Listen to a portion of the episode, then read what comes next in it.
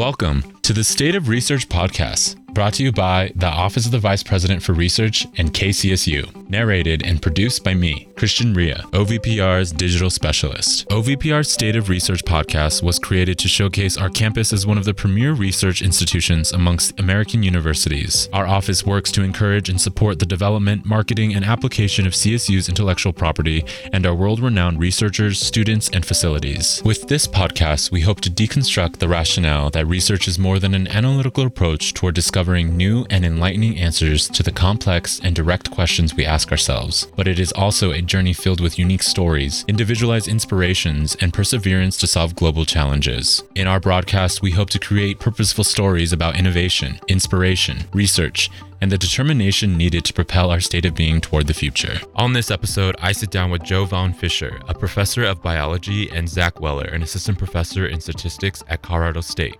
Both Joe and Zach have been working on a project with the Environmental Defense Fund and Google Earth Outreach to pinpoint climate pollution in metropolitan cities.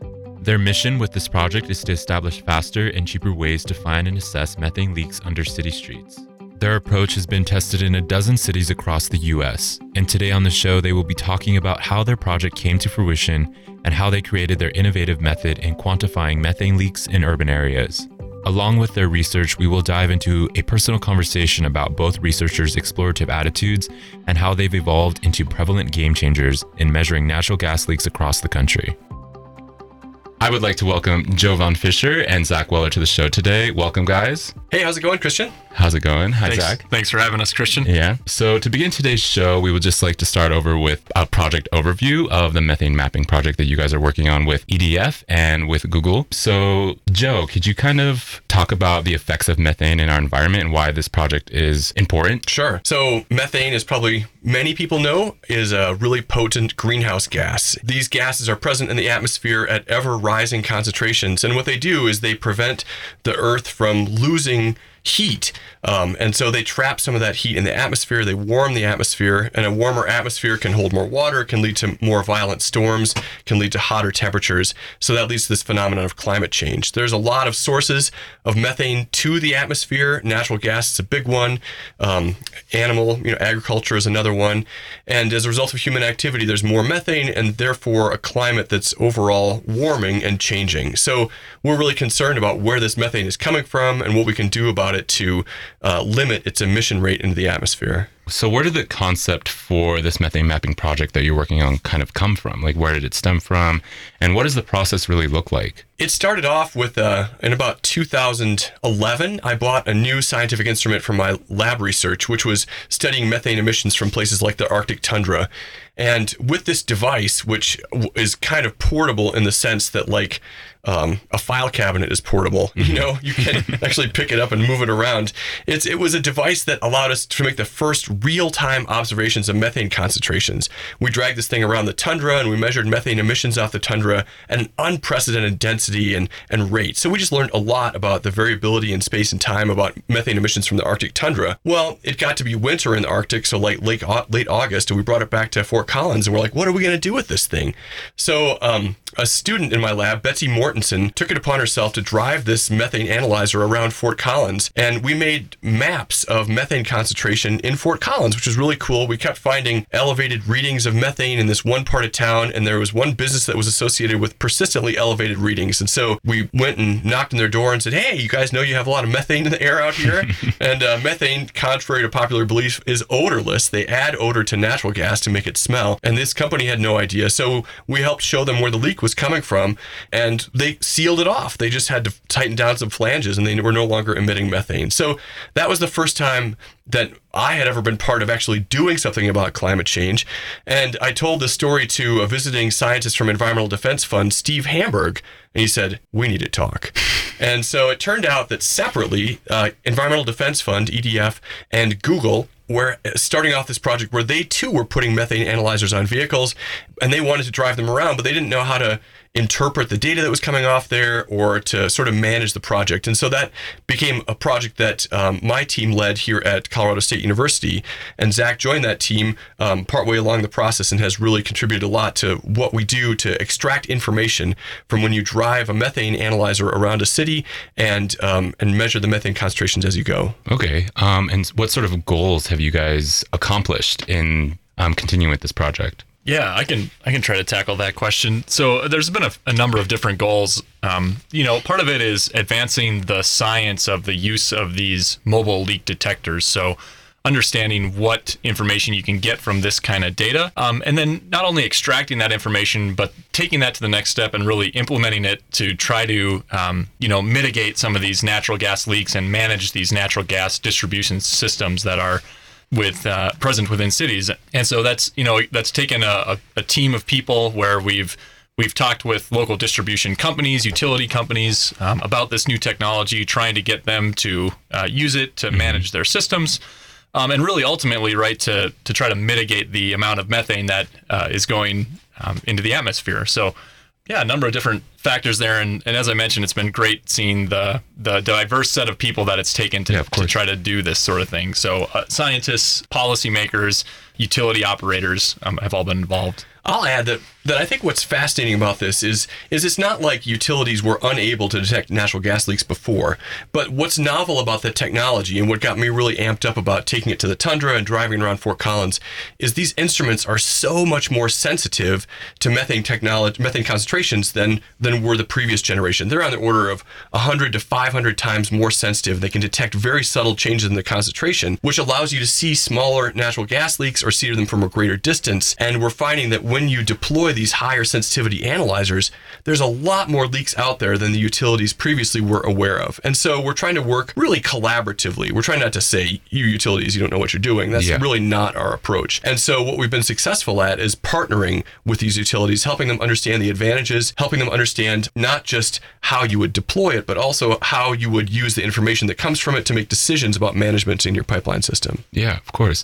Um, what sort of limitations in this whole process have you guys kind of um, worked through and maybe are currently still dealing with? Yeah, so I, I think there's a few you know success stories that that we can uh, point to. Um, in particular, we we had a collaboration with the utility in I believe it was in New Jersey, where they used the technology to help prioritize repairs on um, some of their their pipeline. So taking the information from these sensors in terms of where the leaks are located and how big those leaks might be to you know help target the leakiest areas of their system. And that I, was like a that was like how much? It was like a billion dollars they were spending on pipeline replacement. And with a billion wow. dollars, they still couldn't get them all the oh, bad pipeline replaced. Yeah. And so they came to us, and uh, we worked Environmental Defense Fund and Colorado State and Google our, as our, our team um, mapped all these areas that they were thinking about working, found the biggest leakiest parts, and then they went they went to town on those parts, and it was great. I mean, that was a lot of money that was being spent, and so we were right in the middle of deciding where that action would be happening. Um, yeah. How has this project also helped create more of a sustainable utility system for these urban cities that you've worked with? I, I think what's happening is that the utilities are realizing that technology is changing. They've been using really um, the same technology for managing their systems for 20 or 30 years. Mm-hmm. And now there's something new coming on, and they're realizing, like many sectors, that uh, technology and information technology are transforming opportunities to change their way of doing business. And so um, many utilities are very open to this idea and have contacted CSU and, and, our EDF Google partnership about how they can do a better job. And so um, it's it's really realizing that um, that safety is uh, obviously real important for natural gas leaks, but also because some natural gas leaks leak in an area where where it's not an explosion hazard, frankly, but the magnitude of, of methane emissions and losses of something that people are paying for and greenhouse gas emissions matters to utilities in an environmentally sensitive way that that I think is starting to emerge and is pretty exciting for me. So, what sort of universal adaptation have you guys seen across the board in all of these cities? Yeah, so you know, like any new technology, there are a lot of questions around how it's going to work. You know, especially in this case, we have these high sensitivity methane analyzers. Um, but you know, being able to translate the the survey data to something actionable um, takes time and takes science to develop. You know, these these sensors are really expensive as well. So we've seen different levels of um, you know adoption across the, the, the utility industry, and I think we've kind of seen universally that all distribution companies are are you know excited about the technology and are interested in in how it might help them manage their systems. But you know, as I mentioned, there's kind of these considerations of cost, you know, is a big one, and whether or not they can, you know, af- afford the devices, and then also the overhead for analyzing the data and turning that into something actionable. And so, you know, we've we've had really good uh, collaborations with quite a few utilities, um, and I think there are other utilities who are still waiting to to see how these larger utilities are using the, the information until we've got a, a really good grasp on how these things can be integrated into system management. Mm-hmm. So it sounds like you kind of know a lot of the back end of the statistical data that you guys are getting from these methane mapping technologies. Could you kind of talk more about your role in this project and how your statistics background and sort of your career has shaped this position for you in the project? Yeah, absolutely. So, um, so my background is as uh, training as a statistician. So I have a, a PhD in statistics. Um, and, as I mentioned, you know, a, a, big piece of this project is taking this survey data, these the data we're getting from this new technology, and saying how do we how do we extract those meaningful insights from that and, and, and using it turning it into something actionable. And and so really that's I generally I think that's kind of what statistics is about is using data turning it into something actionable. Um, and so having that that statistics background the data analysis um, that has really played well for me has helped me to fit into this role of of developing these algorithms and developing some of the science that's uh, that goes into uh, this project. And and actually we just had a paper accepted um, today? today Ooh, yeah. congratulations. Yeah thank you. Um, that details some of these results about what are the things we're seeing with uh, these new mobile sensors in terms of is it actually detecting leaks or are we just detecting other sources of methane? Um, and is it able to actually locate them? Um, and then is it able to uh, help us prioritize these leaks by estimating their size so that they can be prioritized for repair. So yeah. the answer is all yes. The answer is yes to all of those. Yeah. Um, what about you, Joe? Can you kind of describe your your my role thoughts on Zach? I can describe my thoughts. that. So on top, I, will just um, talk Zach up a little bit. But it's been great to have Zach as a partner in this. Um, we there's a group of us, but Zach's been on the phone with you know the the pipeline managers at utilities around the country, um, and what we get from the raw data from the vehicle is a far cry from what the managers of these utilities need. And Zach's done an amazing job of not just analyzing the data, but explaining it and laying out the implications in everyday language. So n- not only is Zach quantitatively uh, fit for this job, but he's also really great, uh, a great communicator. And that's key, and especially with the partners that you guys, the, these big partners that you guys are working with, you need an individual that can communicate you know the statistical data but also just communicate in a you know professional manner. Right. And sometimes they the people in the utilities won't know how to analyze data or won't know how to understand the results of an experiment or won't know how to compare one study or one method versus another. And um, you know zach and i have worked hard to communicate that with them in everyday language that they can appreciate mm-hmm. but not feel talked down to. You know we're just partners in this problem of natural gas leaks in cities right alongside them so, speaking about these partnerships with EDF and Google, how did this partnership kind of unfold through CSU? Right. So I was telling you about that a little bit earlier in the sense about how we drove the Google Street View car, not Google, the, the this new high sensitivity methane analyzer around Fort Collins. Mm-hmm. I told that story to a, a guy named Steve Hamburg, who is the chief scientist at Environmental Defense Fund. And Steve is really the one who gets projects off the ground at EDF. Um, EDF you know considers what are the major major environmental threats, and then they have these multi-year um, initiatives, and, and one of them recently has been on methane, and EDF led about 16 or 18 different studies um, on where methane was coming from nationwide, and particularly what could be done about it. One of them was this partnership between Google and EDF, and then they needed a science partner. And when I met Steve at a meeting, he said he picked us as the the partner in that. So what what unfolded then was um, has been continuous funding from an environmental defense fund to pay for our research here at CSU to understand what is the information content you get when you drive a Google Street View car around? How should you instruct the driver to drive? How do you develop ma- a, make a decision about where to map versus where not to map in each city? And then how do you communicate those results with the stakeholders? And so, as CSU has been the science partner in that, in evaluating the data that are coming out and explaining the results. And what's really cool is that many of my partners at Environmental Defense Fund are attorneys. Mm-hmm. So these are people who have been working something to on natural gas law or on environmental law, and um, and so they know a lot about the regulatory framework. And not surprisingly, the movement of natural gas through cities is highly regulated, and particularly the Public Utility Commission and the Federal Department of Transportation require very specific behaviors about checking for leaks and how you do that and when you do that. So um, our partnership involves a lot of back and forth between the technology side. Here's what we could do. Here's what we could tell you. Here's what we know or don't know and then uh, legally, here's what we have to do. Here's the framework. Here's how we can enter into this negotiation. And so it has been really a fruitful and fascinating partnership. So, in this methane mapping project, um, how do you guys kind of map out where and what specific cities you're going to, you know, track these leaks and sort of um, how does that work? Right. Well, that is another collaborative decision that we mm-hmm. make with our EDF and Google partners. And it happens most of the cities we've worked in have we've mapped in because that city is about to enter into a, a renegotiation of its rate base with the Public Utility Commission. And so every five to 10 years, different cities will have to come through and renegotiate their rates. And at that time, Environmental Defense Fund sort of inserts itself into that regulatory process, which is open. And what we try to do is to get this high sensitivity methane mapping as uh, to be inserted into the re- regular regulatory regular analysis of the way the utility operates.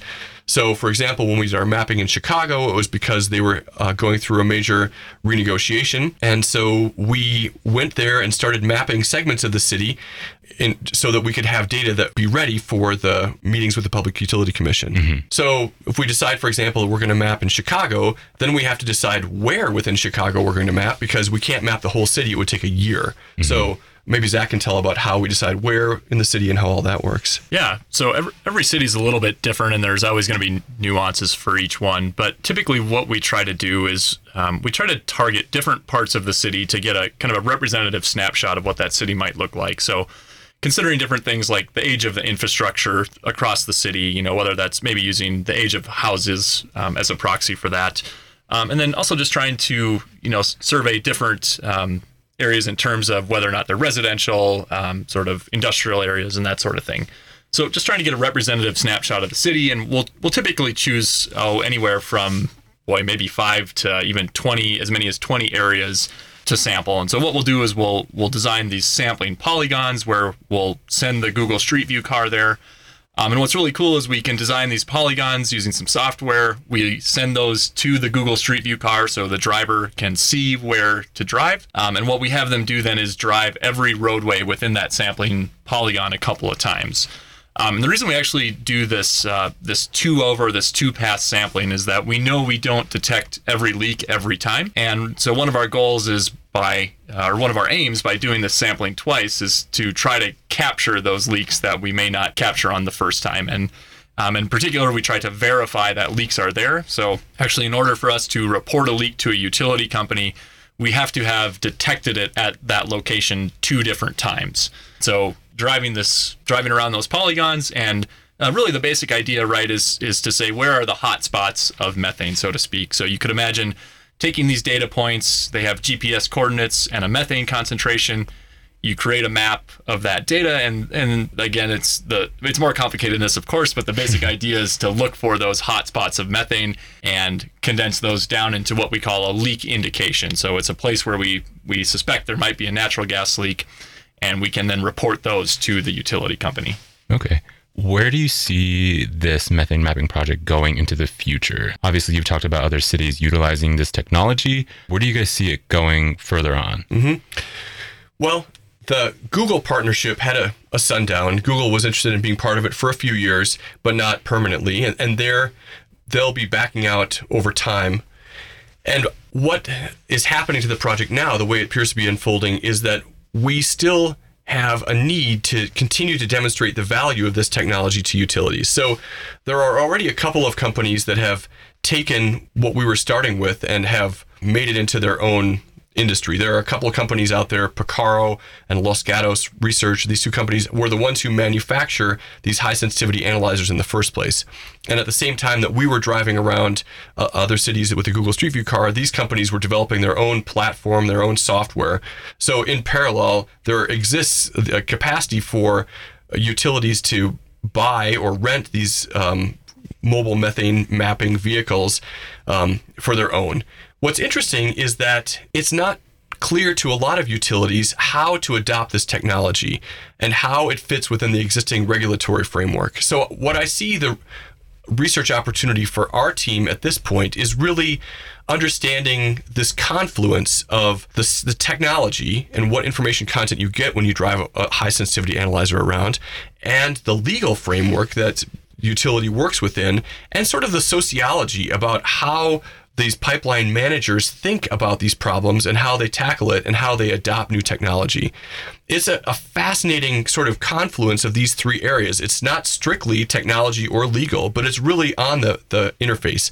And so I see us in the next few years doing research and outreach and public education about the technology and about how it could be used to um, make cities safer with regard to natural gas leaks and to reduce the magnitude of greenhouse gas emissions. Is there any potential to onboard another partnership that could kind of help a little bit further on?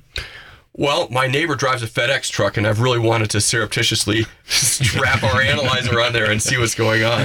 Um, I think we'd be interested in, in finding other platforms on which to, to put these things. Analyzing the data is, is a specialty that we have, but there's also uh, getting it, the, the vehicles driven around whatever city is really time consuming and costly. So um, we're interested in working with utilities potentially to help them um, figure out how to use other technology as well just by themselves. Yeah, and one project actually that's been birthed that's kind of well, it's been an offspring of this, I guess you might say, is um, EDF has uh, partnered with Google to do an air quality project. So they're really taking this idea of mobile sensors mm-hmm. and I would say, you know, just applying it to uh, having a different application where instead of just measuring methane, they're measuring these air pollutants that you know affect other aspects of people's health in terms of you know people who might be affected with uh, by asthma and, and these kind of things. Yeah, and, that's a great point. And they so they've they've really benefited from our project, and you know we've been able to share some of our results with them. Mm-hmm. I mean, it's a fascinating area too to consider we know a lot about air quality and contaminants in university towns because that's where the professors live, right? But if you go out to where real people live, we don't know that much about mm-hmm. what's in the air or what things are coming from, where things are coming from. I mean, the environmental quality is a really lumpy thing. It's a poorly mixed cookie dough batter, right? And some places you just find hot ch- hot spots of chocolate chips, and you want to know about those places. So what is exciting for me is creating these public facing maps. I would invite listeners to to Google search for EDF methane maps, and you'll find the some of the fruits of our labor and showing the natural gas leaks in the cities where we've released so far.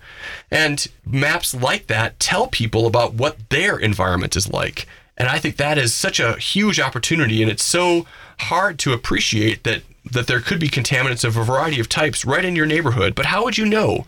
And uh, so maybe the next generation of environmental sensors are really much more personal um, or riding piggyback on something, Uber cars or Google Street View cars or somebody else's vehicles. So now we're going to jump into segment two, where we kind of discuss more of the personal stories of your guys' academic background and sort of the professional development that you guys have gone through to acquire these roles and these positions in these specific projects. Um, Joe, could you kind of discuss a brief overview of your academic career and like what that looked like? Sure. Where to start? You know, um, I'm an associate professor. I'm a professor. I just got promoted to real professor. Oh, wow. Yeah. Congratulations yeah, on that. I no, don't know how to call my own title. um, and uh, I am aware that in Colorado, there are a lot of our students here at CSU who are first generation or come from different backgrounds. And I, I frankly have, was lucky to go to a great high school in Minnesota and have parents who were able to help me, um, you know, find a good college to go to. So I went to a small liberal arts college and majored briefly in physics and even more briefly in English before finding biology as my major. And um, in that time, I had a fabulous research experience. So when I was 18 years old, I was working on this uh, research project in ecology using stable isotopes of carbon to understand the history of vegetation across the Great Plains. You know, I, I was doing what I, what some grad students don't have an opportunity to do. And so uh, I've been doing research on on ecosystems since I was 18 years old. And uh, in that time, I've really built an appreciation for gathering data and presenting it and organizing it graphically and computationally, trying to make sense of it and see what it tells you about the world. I, you know, working with gases, you have to have an imagination, and um, and so I think. I, am I have a vivid imagination, and so, sometimes some of those imaginary things that might be going on um, are hypotheses, really, about how the world works. And I have been able to cultivate those and and find that some of them are actually true, and a lot of them I'm able to disprove to myself over time. So, uh, you know, I went to college studying ecosystems and soil, and then I went to grad school at Cornell and studied uh, greenhouse gas formation and using more stable isotopes. You know, stop me for coffee, and I'll tell you all about stable isotopes. It's really interesting, but it's just the idea that you can basically spray paint different molecules and follow their fate through the environment. And that's really a powerful tool for understanding where gases come from and where they go. And then um, I did some postdoctoral work at Princeton uh, studying ice cores and samples of the ancient atmosphere from 400,000 years ago. You know, you you bring up these ice cores that are really deep in the Antarctic um, ice sheet, and then melt them and release the air, and you can analyze what the greenhouse gas and other gas composition was from a long time ago. So all those different studies helped me develop a really broad view of where these gases come from and where they go. And so I've always been um, I guess if I describe myself, my scientific history, another huge influence was Mr. Spock from the old Star Trek and his uh, tricorder, this device that you could use to observe the otherwise invisible parts of nature. And the device would report back to Mr. Spock or to whomever about what was going on in that environment, not just the data, but an interpretation. And as a scientist, I really like connecting all the way from from otherwise hidden observations, things about gases and, and energy and the environment, and bringing that through to a story about what's going on, a story that others could relate to. That's my passion is taking the data and making it into a story that's that matters to people. And Zach, how about you? Yeah, so boy, where to start? Probably at the beginning, right, Joe? Yeah. Um, so I grew up in Minnesota, also, don't you know? so hey there, how's it going? Huh? Oh, you betcha. Uh, so Joe and I, we make a good team that way. Um, so I grew up. Uh, I actually grew up on a dairy farm in Minnesota. Decided I didn't want to milk cows for the rest of my life, so decided I should probably go to school. Um, I went to a small liberal arts college in Minnesota, Concordia College, and there I studied mathematics and um, considered going to graduate school for uh, either mathematics or statistics. And um, I, one of my professors, uh, Dr. John Reber, he was a big influence on me and kind of just saying that statistics is you know highly applicable across a, lot of different areas and and and that's you know to this day really what I like about statistics. So decided to go to graduate school. I'm actually here at CSU, completed my PhD. Kind of as I was in grad school and doing both masters and PhD, I was doing a number of consulting projects and and just kind of collaborating with some different researchers and you know, as I mentioned, that one of the things I really love about statistics is um, is you get to learn about different things that are going on across campus or apply your knowledge to a lot of different areas of science. And so um, I really like the quote by the famous statistician John Tukey. Um, he said, the, the great thing about statistics is you get to play in everybody else's backyard. And so it's kind of kind of selfishly, I get to you know I get to work with Joe, who you know might be considered an expert in you know isotope composition of gases, and I get to work with an animal scientist who's studying, you know, the bruise incidences in, in cattle and things like this. So it's fascinating to me to learn about a lot of these different research projects and get to speak to you know different experts in the field and and you just learn about like whoa, there's all these research things that are going on that I never even considered or, or knew about and what I really enjoy then about that interaction is being able to help them analyze their data, kind of like Joe was saying, using the data to tell a story about what's going on. And and so was fortunate enough then uh, as a graduate student to be able to join on with Joe as this part of this methane mapping project. The timing worked out surprisingly well, where you had a, Joe had an opening for a postdoc position. Um, I took that, and then I since then I've been able to secure a position as an assistant professor here at CSU. So been really lucky. I really like CSU, like being out in Colorado, and so yeah, here I am today. And through this process, both your academic and your professional careers, how have you guys been able to kind of keep your curiosity alive and keep yourself motivated in the sort of realm of learning and, you know, exploring these curiosities? For me, I don't I don't think that becoming incurious is possible. I think it's one of my fundamental personality traits just to wonder about everything. And so I was listening to the way that you and I were both talking about um, data and telling a story, Zach, and I think probably the way I would say we both would describe it is not that we try to tell a story with the data, but we we try to find out what story the data is trying to tell us. And so I tell my grad student Emily sometimes that that true stories in nature will speak to us no matter how hard we try to screw it up, you know? And we have to be careful with a lot of our observations, but but it's always there. And so, you know, the curiosity doesn't die away. But what happens sometimes is that other parts of work for any of us get to be a grind. And so I'm also the associate chair of our department. Biology is the largest undergraduate program at CSU. We have over 1,500 undergraduate majors. And we are i really work hard to make that a human system. Even though there's a lot of people i care about them and i want them to have a good experience. And so a lot of what becomes a grind is just helping to helping all these people to have the best possible experience. And that just can wear a person thin. Um, and so i don't know yesterday I was I was pretty tired by four o'clock. I asked my wife. I was very grumpy, and so I uh, I just left and I went for a great mountain bike ride. We're lucky to live in Fort Collins, where you know, we're just miles away from some world class mountain biking. And so I just took a trip over by the foothills and exhausted myself. And I came back sweaty and sticky and smelly, but a more much, than usual. Much, well, a little more than usual, but much, much more able to deal with the world. Now, if I get exercise, I, I've recently trying to start meditating, which at first I thought was a way to check out of the world, but I'm finding that in fact, it's a way to be sensitive to the world, but not be dragged into whatever river is flowing right next to you, you know, to create a little space between yourself and your identity and the river of, of activities and emotions that flow right next to you. And what about you, Zach? Yeah, I think some of my curiosity is is really fueled by those interactions I get to have with other scientists, and uh, you know, again, kind of selfishly, I I try to take away from that sort of the the mindset that different researchers have. So, how do they think about tackling a problem? Um, what can I learn from them about kind of how science works and their mode of investigation, if you will? Um, and then, and then, what can I maybe you know give to them to help them with their project? And and so it kind of becomes a two way street in, in, that sense. But um, yeah, I definitely feel really lucky to have had a lot of good mentors like Joe, for example, or my PhD advisor Jennifer Hoeting, who've um, you know just just taught me how to think about doing science and um, yeah just being being good scientists. So it sounds like fort collins and csu has been a great place for you both to work on the research that you're working on and also enjoy the nature that surrounds csu and fort collins. I think we're really lucky to be here at csu and if I look back on this project, um, it's really been CSU students who have played key roles in moving it forward. As I mentioned in the beginning, uh, the undergraduate student in our lab, Betsy Mortensen, was um, part of the very beginning of doing this harebrained stuff of driving this high sensitivity methane analyzer around Fort Collins and seeing what what's going on.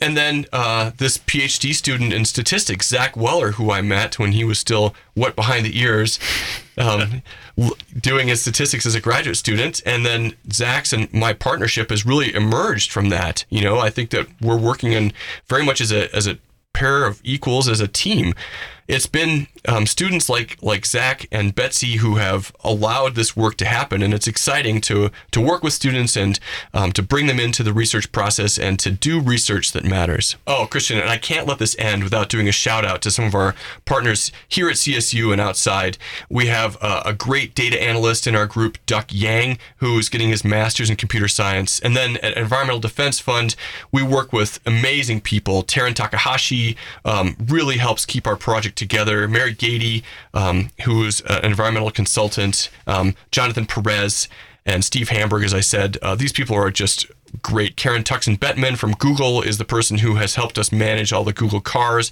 and uh, those things don't always run smoothly, but she she makes it operate. So it's it's a it's a cloud of of really beautiful people who have been working together to make this happen. Well, thank you for sharing that and kind of shouting out to these individuals that have helped your project along and kind of, you know, stepped into these roles to help you. And thank you guys for being on the show today and sharing your insight on the this methane mapping project and the partnerships that you guys have created through EDF and Google. Thanks for having us. Thanks, Christian.